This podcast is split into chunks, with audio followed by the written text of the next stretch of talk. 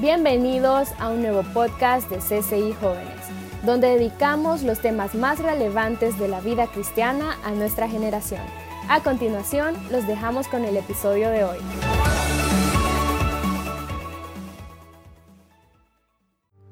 Y hoy quiero que veamos lo último y que tú tengas una noción clara ya de cómo trabaja el sistema de Satanás en sus muchas formas. Así que ve conmigo lo siguiente. ¿De qué otra forma el sistema actual en el que tú y yo vivimos va a tratar de seducirnos, va a tratar de atacarnos? ¿De qué otra forma el sistema actual va a persuadirnos? Como ves ahí en pantalla, a través de una persecución legal de la palabra de Dios.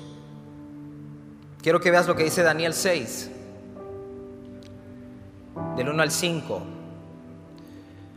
Dice la escritura que para el control eficaz de su reino, ¿de cuál reino? De Babilonia.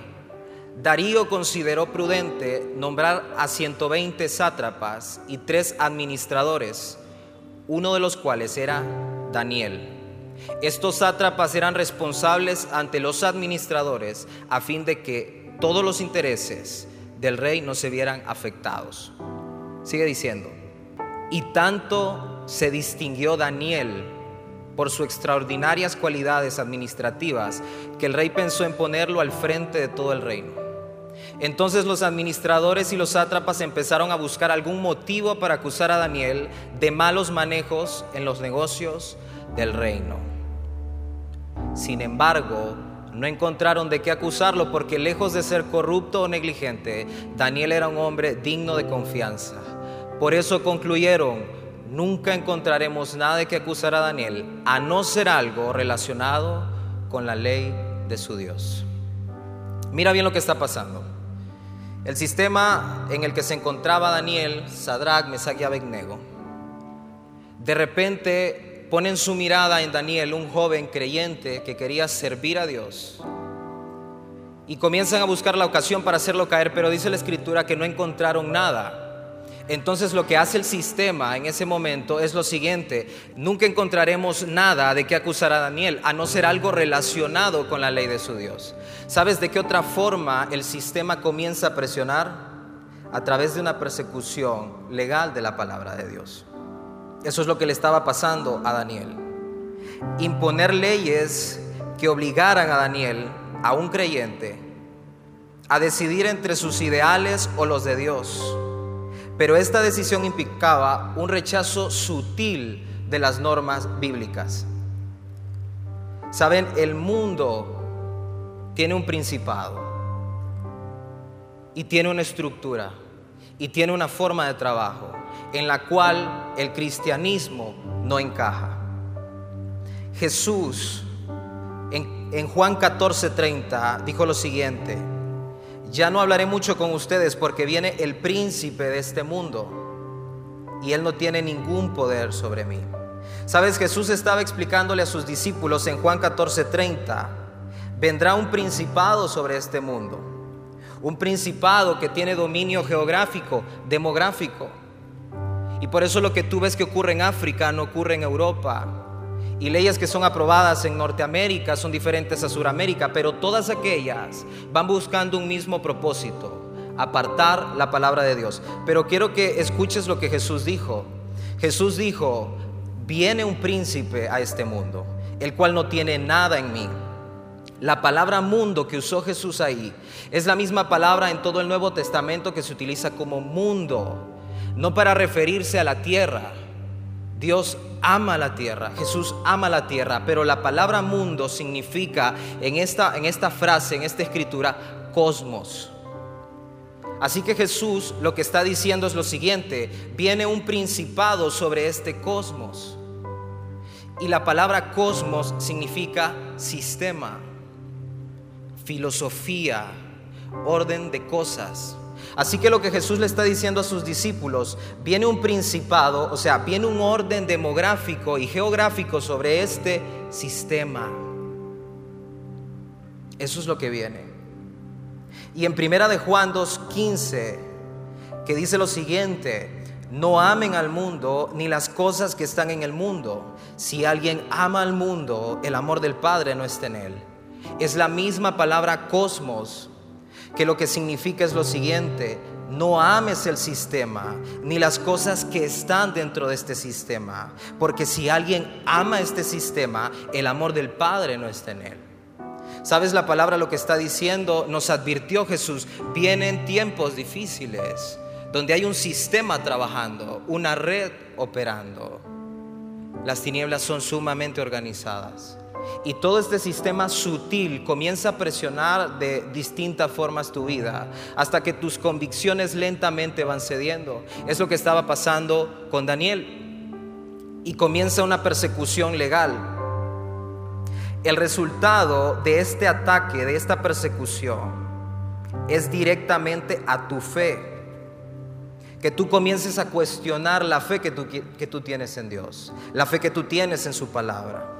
Es sutil, es un acceso a tu forma de pensar, a tu visión acerca de la eternidad y de lo que Dios ha dicho acerca de ella. Como resultado, Daniel tenía nada más dos opciones, obedecer la palabra de Dios o excusar sus acciones delante de Dios. Llega un punto en el sistema donde tú solo tienes dos opciones, obedecer la palabra de Dios o excusar tus decisiones delante de Dios. Así que quiero que veas conmigo cómo enfrentó tres cosas, cómo enfrentó Daniel este sistema, este sistema de Babilonia. Quiero, quiero que veas lo siguiente. Lo primero es despierta tu vida de oración. Cuando, cuando yo comencé a servir a Dios a los 16 años, mi hermano me traía a la iglesia y, y le seré honesto, no me gustaba y me caía mal la gente. Porque yo decía, entro y me están saludando. Me voy a sentar y me saludan. Voy al baño y me están saludando. Decía. Me paro, me voy y también me saludan. Y yo decía, ¿por qué? ¿Por qué son tan amables? Decía. De repente en la alabanza yo miraba a algunos locos ahí saltando, adorando. Y yo decía, Ay, qué ridículo, decía. ¿Sabes? Pero fue cuestión de meses y yo terminé saltando igual. Y, terminé saludando a la gente. Pero en mi vida hubo un momento, y lo recuerdo bien, donde yo comencé a escuchar los mensajes, no me gustaba venir, pero escuchaba, y escuchaba que el pastor decía, deben orar, deben tener una comunión con Dios. Entonces un día yo le dije a Dios, quiero comenzar a orar todos los días y comenzar a leer la Biblia todos los días ayúdame. Y comencé a pedirle eso. Y comencé a pedirle eso, solo quiero comenzar a orar todos los días. Si eso es tan importante como dicen, quiero comenzar a hacerlo. Y quiero comenzar a leer la palabra. Y me costó demasiado y me quedaba dormido y no quería y siempre habían cosas más importantes que hacer hasta que un día comencé a desarrollar el hábito permanente, permanente y aquello comenzó a tratar mi vida y a limpiar mi vida y, y cometí demasiados errores siguiendo a Dios. Un día se me acerca un líder y me dice, eh, quiero abrir un grupo de jóvenes con, con Bohans, me dice. Ok, le dije yo, ¿y qué tengo que hacer? Y él me dijo, eh, tenés que buscar una colonia, tenés que buscar una casa y tenés que buscar un anfitrión. Cuando tengas esas tres cosas, me llamás, me dijo. Está bien, dije yo. ¿Querés servir o no? Me dijo, sí. Me tardé como dos meses. Yo seguía orando, seguía orando, seguía orando. Conseguí la casa, conseguí la colonia, conseguí el anfitrión y yo no sabía nada acerca de hablar de Dios. El día que íbamos a inaugurar el grupo, me llama mi, líder y me dice, no voy a poder llegar, pero inauguralo vos. Para que se hagan una idea de todo lo que eh, me rodeaba en aquel momento, cuando llego donde mi amigo, el que había prestado su casa, y abre la puerta, estaba totalmente drogado. Y yo le dije, pero hoy vamos a abrir el grupo. No, pasá, me dice, pasá. Y la gente que él había invitado al grupo, toda estaba drogada. Toda. Yo dije, Dios mío. Gracias a Dios no vino mi supervisor. De repente los días pasan y había un día de película en el grupo desde ese día odié los días de película y una chica dice en el grupo, yo tengo una super película que tiene un trasfondo cristiano, dijo ella. Ah, ok. ¿Cómo se llama? Le digo yo. Se llama El Exorcista, me dice. Ah, ok. Pero tiene un trasfondo cristiano, yo no sabía. Sí, me dice, claro que sí. Ok, vamos a ver esa, le dije. Y ese día llegaba mi supervisor de grupo. Llegó, pusimos la película, él no sabía qué película era. Después de 20, media hora, todos estaban helados en el grupo. Y mi, líder se tuvo que, parar, disimuladamente detener la película y tratar de sacar una reflexión de aquello. Luego eventualmente me regañaron. Pero a pesar de esos errores, en mi corazón había una pasión por predicar de Dios. Y esa pasión comenzó a surgir de esto, despertar mi vida de oración. Quiero que veas lo que dice Daniel 6. Cuando Daniel se enteró de la publicación del decreto, se fue a su casa y subió a su dormitorio, cuyas ventanas se abrían en dirección a Jerusalén. Allí se arrodilló y se puso a orar y a alabar a Dios, pues tenía por costumbre orar tres veces al día. Cuando aquellos hombres llegaron y encontraron a Daniel orando e implorando la ayuda de Dios, fueron a hablar con el rey respecto al decreto real. Observen la reacción de Daniel a esta nueva ley. Él no hizo algo audaz. Él no hizo algo diferente. Él hizo, dice la escritura, lo que tenía por costumbre, orar. Pero dice la palabra, tres veces al día, como lo tenía por costumbre.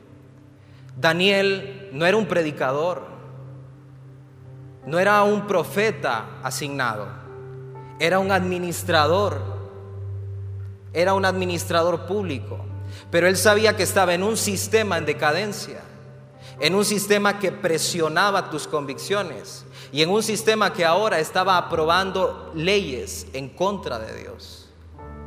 Y la única forma que Daniel tenía para sostenerse en medio de la perversión que le rodeara, en medio de las propuestas que el sistema le hiciera, era orar. Y dice la escritura, tres veces al día él invertía tiempo en la oración. Prit dijo lo siguiente, todo despertar empieza en la cámara secreta. Ningún corazón arde en fe sin mucha conversación secreta con Dios y nada puede sustituir la falta. ¿Cuál falta? La falta de oración. Tú estás en un sistema que está absorbiendo constantemente. Y si tú no estás dedicando tiempo a la oración, tiempo de comunión con Dios, no podrás resistir la presión del sistema. No podrás vencerlo. Cuando tú oras, tú hablas con Dios. Cuando la escritura se habla a ti, Dios habla contigo. Sabes, dice la palabra en Santiago 5:17. Elías era un hombre sujeto a pasiones semejantes como las nuestras y oró fervientemente. Este pasaje nos habla de un hombre y este pasaje es hermoso, ¿sabes? Porque nos describe tres cosas. En primer lugar nos dice, Elías era un hombre. Lo que está diciendo Dios es, Elías era un humano. Dios levantó a Elías en una época difícil para comenzar a interceder y levantar oración por su pueblo. Pero dice la escritura, era un humano. Dios no levantó un ángel, no levantó un comité, levantó a un humano. Y dice la escritura, sujeto a pasiones como las tuyas y las mías. Pero entonces, ¿cuál era la diferencia entre Elías y nosotros? La diferencia, dice el pasaje, es que él oraba fervientemente. Él sabía invertir su vida en oración. A la pregunta que nos hacemos muchos hoy en día, ¿dónde está el Dios de Elías? ¿Dónde está aquel Dios que hacía milagros? ¿Dónde está el Dios que sana, que libera? Él sigue en el mismo lugar de siempre, en su trono. Pero la pregunta es, ¿dónde están los Elías de Dios?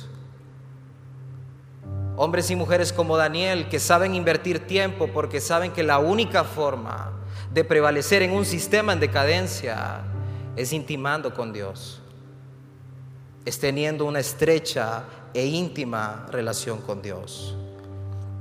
El ritmo de vida actual te llevará a un rincón donde tendrás tiempo para todo, absolutamente para todo, menos para orar. Sabes, y cuando eso ocurre en nuestra vida, se cumple lo que decía Isaías. El pueblo honra de labios, pero el corazón está lejos. ¿Sabes lo que eso significa?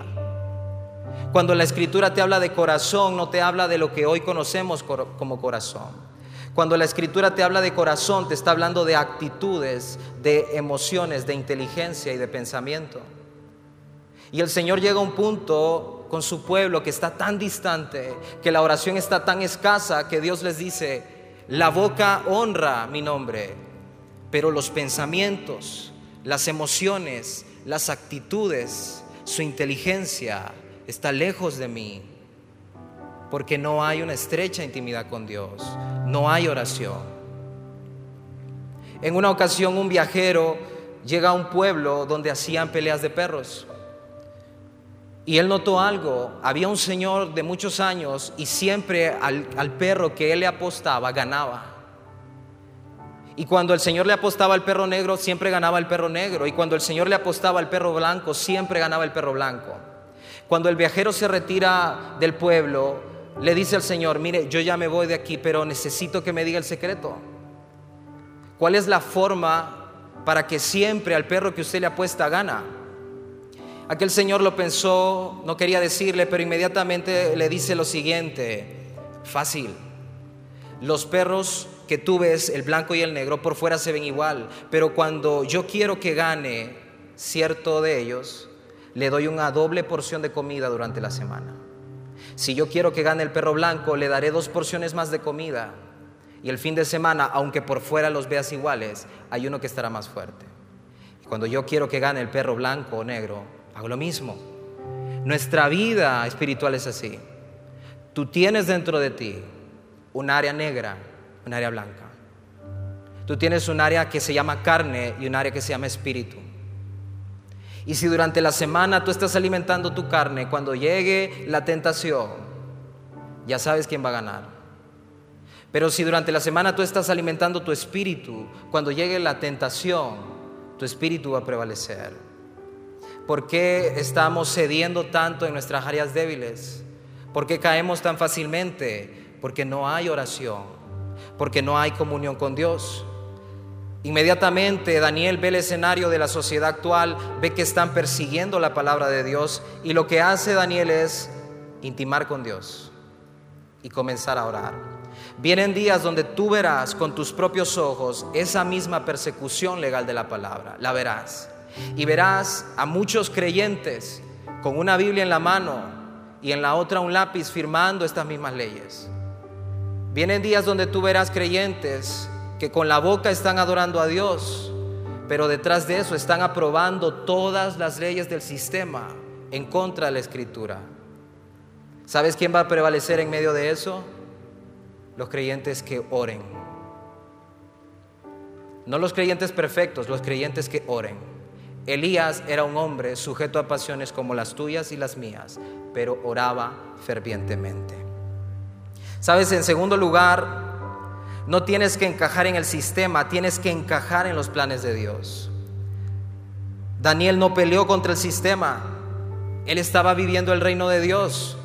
Llega un momento donde el sistema te absorbe tanto que tú no puedes luchar directamente contra el sistema. Todo lo que te rodea está sexualizado. ¿Y cómo te abstienes de contenidos eróticos si todas las redes sociales están invadidas? ¿Y cómo, cómo logras vivir en santidad entonces?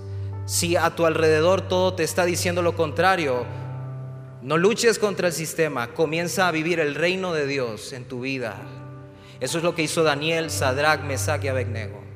No podemos contra Babilonia, dijeron ellos, pero sí podemos con nuestra vida.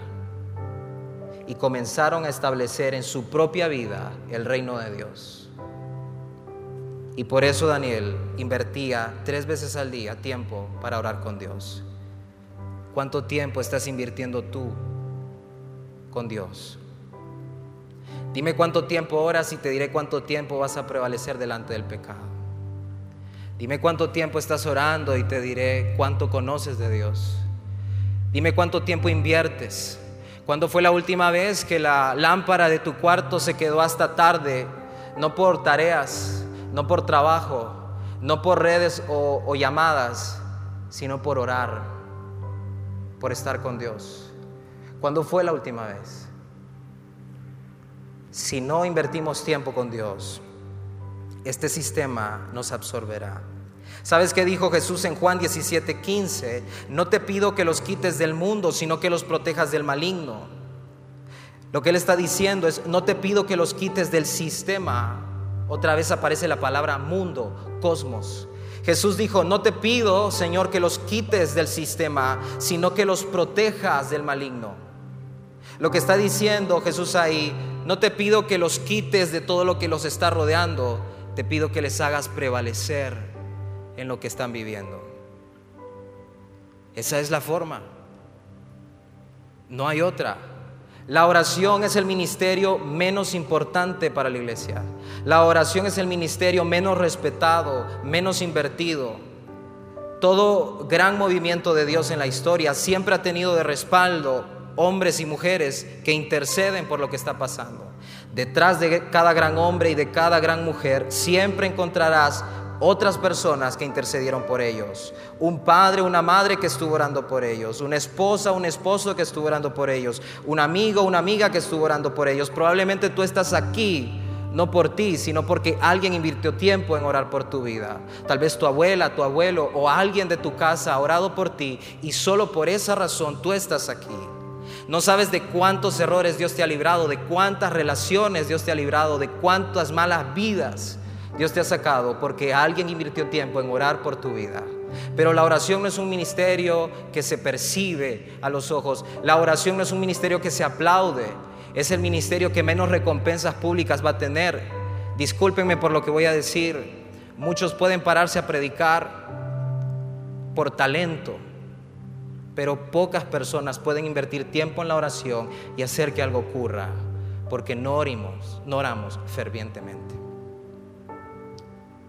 Y entonces no podemos luchar en no encajar con el sistema. Pero veamos lo último. ¿Qué hizo Daniel? Lo último que vemos en Daniel es esto, él alimentó su fe. Quiero que vean el pasaje. Daniel 6:10 cuando Daniel se enteró de la publicación del decreto, ¿sabes lo que eso significa? Cuando Daniel comprendió lo que en el mundo y en la sociedad de él estaba pasando. Cuando comenzó a haber leyes que comienzan a aprobarse directamente en contra de la palabra de Dios, se fue a su casa, subió a su dormitorio cuyas ventanas se abrían en dirección a Jerusalén. ¿Por qué, ¿Por qué en dirección a Jerusalén? ¿Qué estaba pasando ahí? Daniel estaba alimentando su fe. Daniel en ese momento recordó lo que dice Segunda de Crónicas, siglos atrás de lo que él está viviendo. Escucha lo que dice Segunda de Crónicas 6:34. Cuando saques a tu pueblo para combatir a sus enemigos, sea donde sea, si el pueblo ora a ti y dirige la mirada hacia esta ciudad que has escogido, hacia el templo que hemos construido en tu honor, oye desde el cielo su oración y su súplica. ¿Sabes lo que estaba haciendo Daniel? Él estaba alimentando su fe. No creas que abrió las ventanas en dirección a Jerusalén solo porque le parecía bonita la vista. En ese momento, cuando él ve el edicto y cuando él ve las leyes del sistema comenzar a contradecir la palabra de Dios, y llegan momentos donde comienza a atacar sus propias convicciones. Inmediatamente él sube a su recámara, lugar de intimidad, se arrodilla, símbolo de humillación, eleva una oración, símbolo de comunión y mira hacia Jerusalén, porque esa era la promesa de Dios. Cuando vean hacia acá, oiré su oración. ¿Sabes lo que hizo Daniel? Comenzó a alimentar su fe. Y él estaba viviendo lo que dice segunda de Crónicas 6:34. Cuando nos saques y estemos cautivos, si dirigimos la mirada hacia esta ciudad, entonces tú oirás nuestra oración. Y sabes, esto es una representación espiritual de lo actual. en medio de tus luchas, en medio de una sociedad en decadencia, en medio de tus debilidades y cómo tú estás peleando para lograr salir adelante y poder cumplir el propósito de Dios a tu vida, lo que Dios nos enseña con esta lección de Segunda de Crónicas y Daniel es, cuando tú veas que no puedes con el sistema, ve a tu recámara, lugar de intimidad, arrodíllate, lugar de humillación, eleva una oración, símbolo de intimidad y mira a Dios mira a Dios. Voltea tu mirada hacia Dios. Cuando tú comiences a ver que todo alrededor presiona, que todo mundo contradice la santidad, que todo mundo hace las cosas como quiere, que el matrimonio es tirado por el suelo y menospreciado, comienza a levantar esto. Alimenta tu fe, alimenta la palabra de Dios, alimenta en oración. No encajes en el sistema, encaja en Dios. Daniel no solo estaba orando, él estaba recordando las promesas de Dios, las promesas que Dios le había hecho. Daniel tenía temor y comenzó a alimentar su fe en todo lo que él estaba haciendo. Quiero que escuches esto para terminar. Los lugares en los que Dios suele manifestarse no son muy parecidos a los que creemos deberían ser para un Dios. No encontramos en la Biblia que Dios se manifestó en alguna habitación real, en algún banquete prominente para festejar o en los carruajes de los reyes. Pero sí encontramos a Dios en un horno de fuego, en un pozo lleno de leones o en una cárcel. Qué Dios tan extraño el que tenemos. Prefiere los peores escenarios, pero con los mejores corazones. Allí es donde Él encuentra reposo. La próxima vez que estés en un escenario de vida difícil, Trata de guardar silencio y escucha. Lo más seguro es que Dios esté allí a tu lado. Comienza a alimentar tu fe. Invierte tiempo en oración. No puedes ser libre de alguna atadura, de algún pecado. Comienza a orar fervientemente. El que ora deja de pecar. El que peca deja de orar. Comienzas a introducir el reino de Dios a tu vida. El sistema del mundo comienza a salir de ti. Es inevitable. Así que chicos, en medio de Babilonia, en medio de lo que nos pueda comenzar a rodear, tenemos la mayor victoria que cualquiera podría tener. Un Dios que sigue sentado en su trono, gobernando, rigiendo. Y aquellos que se sometan y que se entreguen de corazón al llamado de Dios y a lo que Él quiere hacer en sus vidas, van a vencer el sistema sin importar lo que les rodee. Cierra tus ojos un momento. Solo Dios conoce lo más íntimo de tus pensamientos. Solo Dios conoce lo que hay dentro de ti. Cada despertar de Dios en la vida de sus hijos, de sus hijas, siempre inicia con oración con un entendimiento de la gracia, con fe. Es la oración la que te limpia, la que pone en orden tus pensamientos en cuanto a la escritura. Si hay algo que Satanás teme, es a un hombre que ora, a una mujer que ora. No perfectos, pero que saben orar. Elías era un hombre sujeto a pasiones como las nuestras, pero oró fervientemente. Señor, queremos alimentar nuestra fe. Queremos alimentar nuestra fe. Queremos prevalecer en medio de lo que estemos viviendo.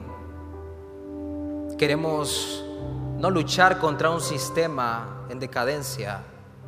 Queremos vivir el reino de Dios en nuestras vidas.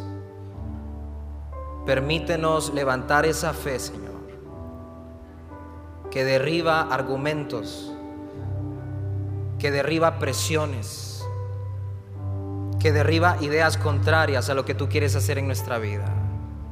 Es cuando estamos cerca de la muerte, cuando vemos al Eterno muchas veces. Pero Dios anhela corazones que se levanten y que comiencen a ver el reino de Dios aún en medio de un sistema en decadencia.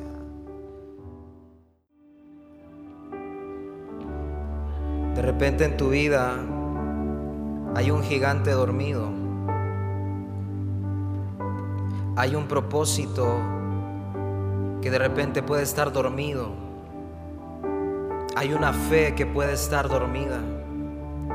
Y es esa fe, ese propósito, ese gigante que Dios necesita en medio de esta generación, en medio de tu familia, en medio de tus amistades, en medio de un sistema en decadencia, en medio de Babilonia. La tierra anhela, dice la escritura, la manifestación gloriosa de los hijos de Dios. El Señor dijo en su palabra, uno de ustedes podrá contra mil y dos de ustedes podrá contra diez mil. Porque en el reino de Dios la fe es exponencial, no se limita a métodos humanos. Los sátrapas querían detener a Daniel, esos eran los gobernadores de las tinieblas, tratando de detener la vida de un joven que sabe orar fervientemente.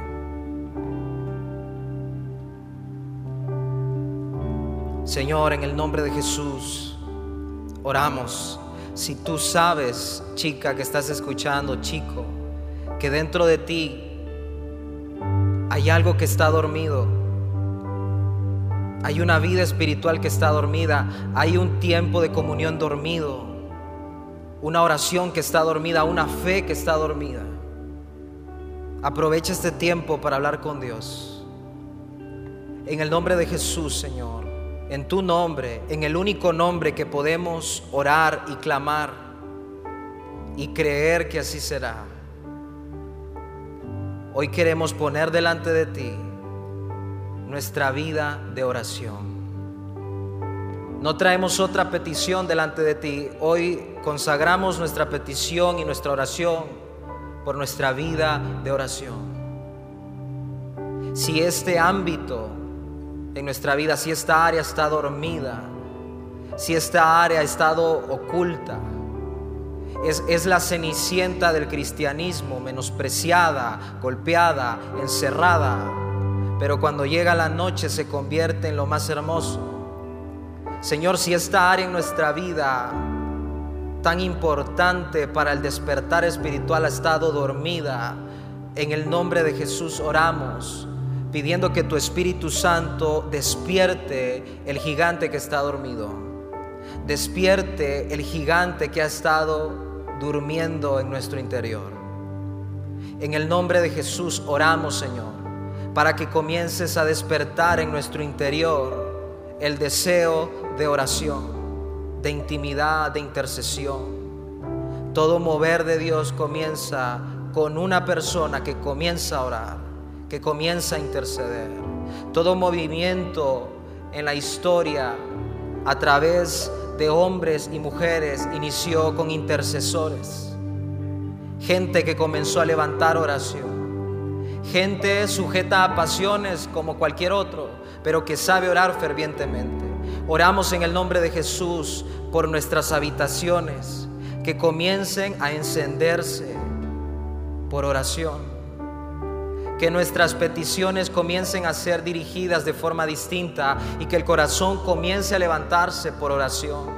Jóvenes que están atados sexualmente y no pueden ser libres, oramos en el nombre de Jesús, que en tu interior se despierte un deseo ferviente por la oración, porque la oración limpia y trae un anhelo de santidad en tu vida. La oración prevalece y hace huir aquello que te tiene dominado o dominada. Oramos en el nombre de Jesús, Señor, por toda chica que esté teniendo serios problemas de identidad. Que un despertar de oración venga sobre esta chica, Señor. Y que aquello comience a limpiar tu alma, tu mente, tu vida y te establezca en la posición que Dios te ha dado, hija de Dios. Señor, oramos por una generación que ora, no que pide, que ora fervientemente por sus casas, por sus hermanos, por sus padres, por sus amigos, por el propósito de Dios en la sociedad. Oramos, Cristo, esta noche para que un despertar por la oración surja en nuestros corazones, en nuestra mente y en nuestra alma, y que cuando tú vengas encuentres algo en nosotros, encuentres vida. En el nombre de Jesús, oramos que el Señor te persiga ahí a solas, que el Señor te inquiete, que el Señor te despierte para orar y que comiences una comunión con Dios diaria, diaria, sin importar las circunstancias, sin importar el momento, que comiences una comunión diaria con Dios. Eso oramos esta noche, Señor. Si de repente hay jóvenes que han estado años y nunca han podido establecer una relación diaria contigo, hoy oramos que eso pueda cambiar a través de una decisión en tu vida orar todos los días y conocer a Dios. La oración va a trastornar tu mente, va a trastornar tu alma, va a trastornar tu, idea del propósito de Dios para tu vida, va a trastornar tu familia, va a trastornar tus relaciones, va a trastornar todo lo que esté en tu alrededor. Despierta, Señor, nuestro corazón para orar. Despiértanos, Señor cuando veamos una sociedad en decadencia, encontremos jóvenes, hombres y mujeres como Sadrach, Mesach, Daniel, Abednego, que saben vivir el reino de Dios en la tierra, en medio de un sistema en decadencia. Gracias Señor. Gracias. Gracias Jesús. Porque despiertas nuestras vidas a vivir. Gracias Jesús. Ahí con tus ojos cerrados si tú necesitas aceptar a Cristo en tu corazón y vaya que lo necesitas. Si tú reconoces que necesitas un cambio, yo quiero que ahí donde estás puedas hacer esta oración conmigo y dile al Señor, Señor Jesús, te abro mi corazón, te abro mi vida, tómala y haz con ella tu voluntad. En el nombre de Jesús.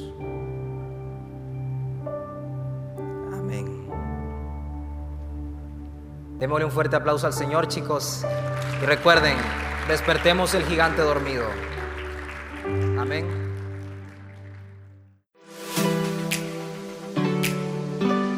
No te pierdas el próximo episodio. También puedes encontrarnos en Facebook, Instagram, Twitter, Telegram y YouTube para tener acceso a más contenido.